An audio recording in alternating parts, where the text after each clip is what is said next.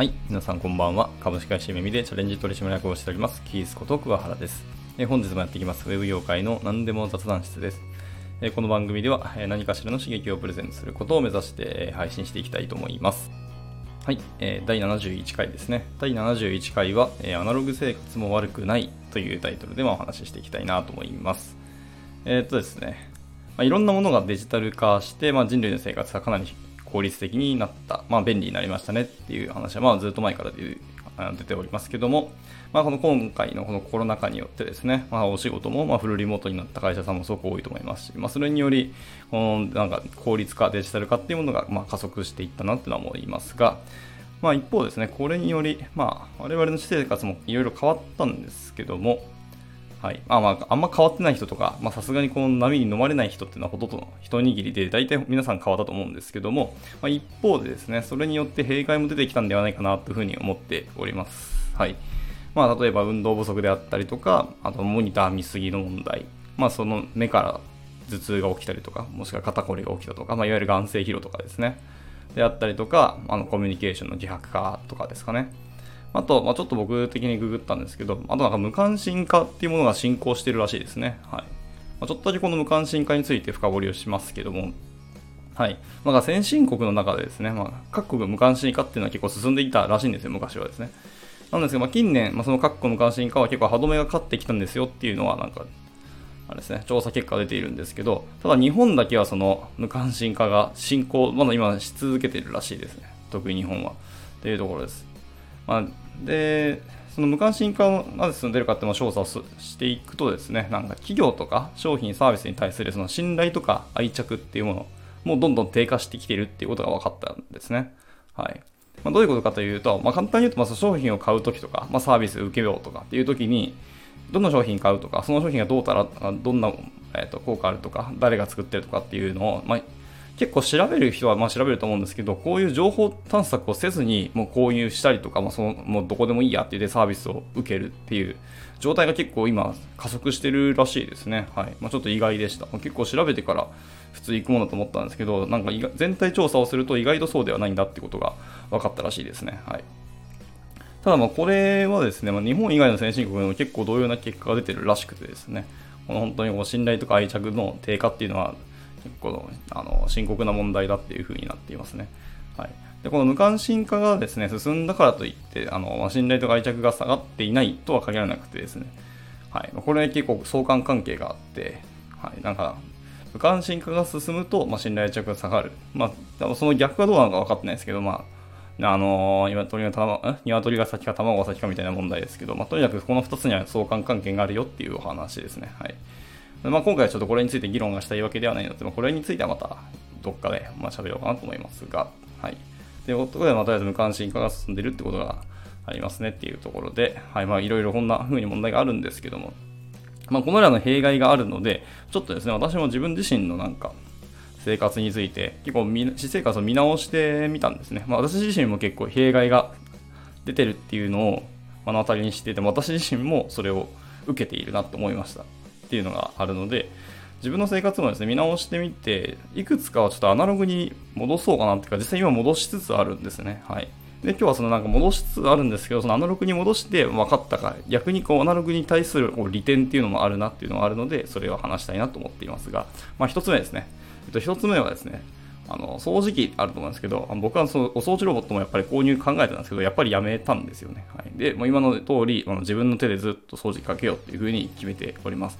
はい、もちろんですね、これ時間はかかるんですけど、ま、いくつか利点がありましてですね、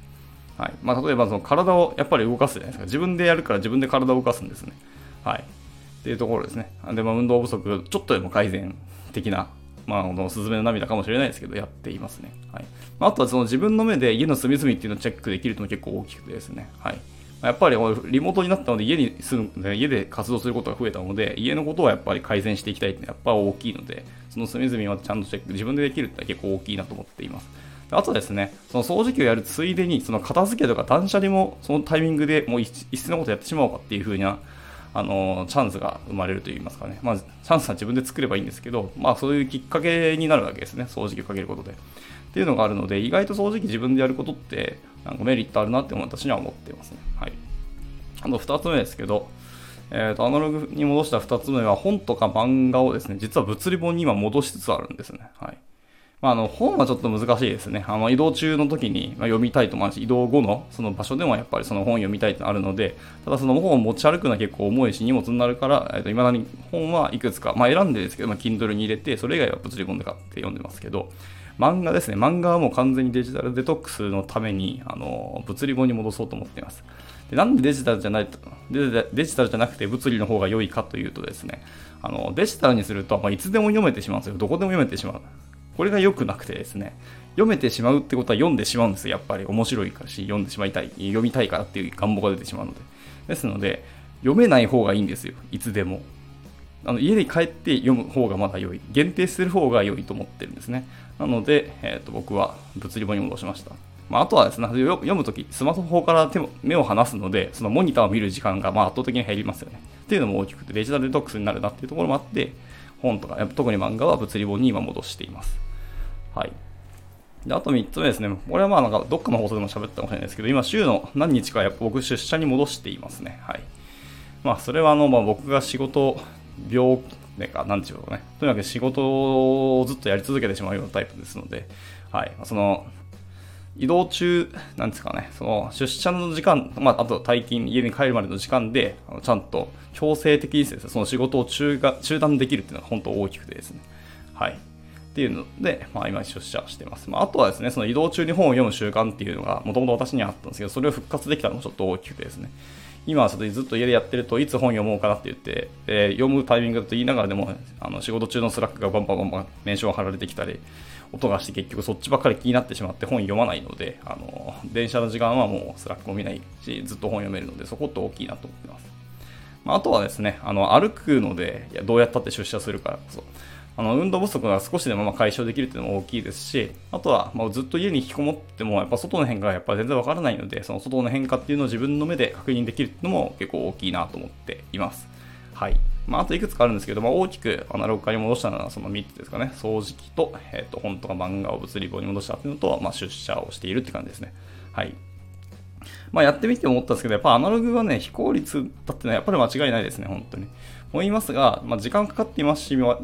ますけども、あ結構ね、悪いことばかりでもないのかなと思っておりますね。はい。まあ、もちろんその時間は有限ですので、まあ、効率化した方が本当はいいと思うんですけど、ただ一方で効率化して空いた時間ができたって言って、その時に何かするって言って、でそこで実際クリエイティブなことをしているかって言われると、意外としない人も多いですし、私もなんだかんだなんかそこで下ってしまうこともやっぱあるので、時間ができたからといってそれをやるとは限らないんですよね。ですのでアナログで今まで通りなんか時間かけるくても、時間かけるのも別に悪くないのっていうふうに思ったりはしています。はい。あとはですね、まあ、全てじゃないにしても、まあ、いくつかアナログって、どうしてもやっぱり人としてはどんどんアナログでやってきたものですので、まあ、人は自体はデジタルにはなりきれないっていうのもありますから、アナログとの親和性は高いんですよね。というところもあるので、アナログどうしてもいいと思うものもいくつかあると私も感じましたので、皆さんも一度、なんか私生活見直して見ていただくといいのかなというふうに思っております。まあ今日はそんなお話をしたかったって感じですね。はい。というところで、今回は以上となります。はい。また何か聞きたいこと、話してほしいことなどはございましたらいつでもレターお待ちしておりますので、えー、お気軽に投げていただければなと思います。ではまた次回の収録でお会いしましょう。バイバイ。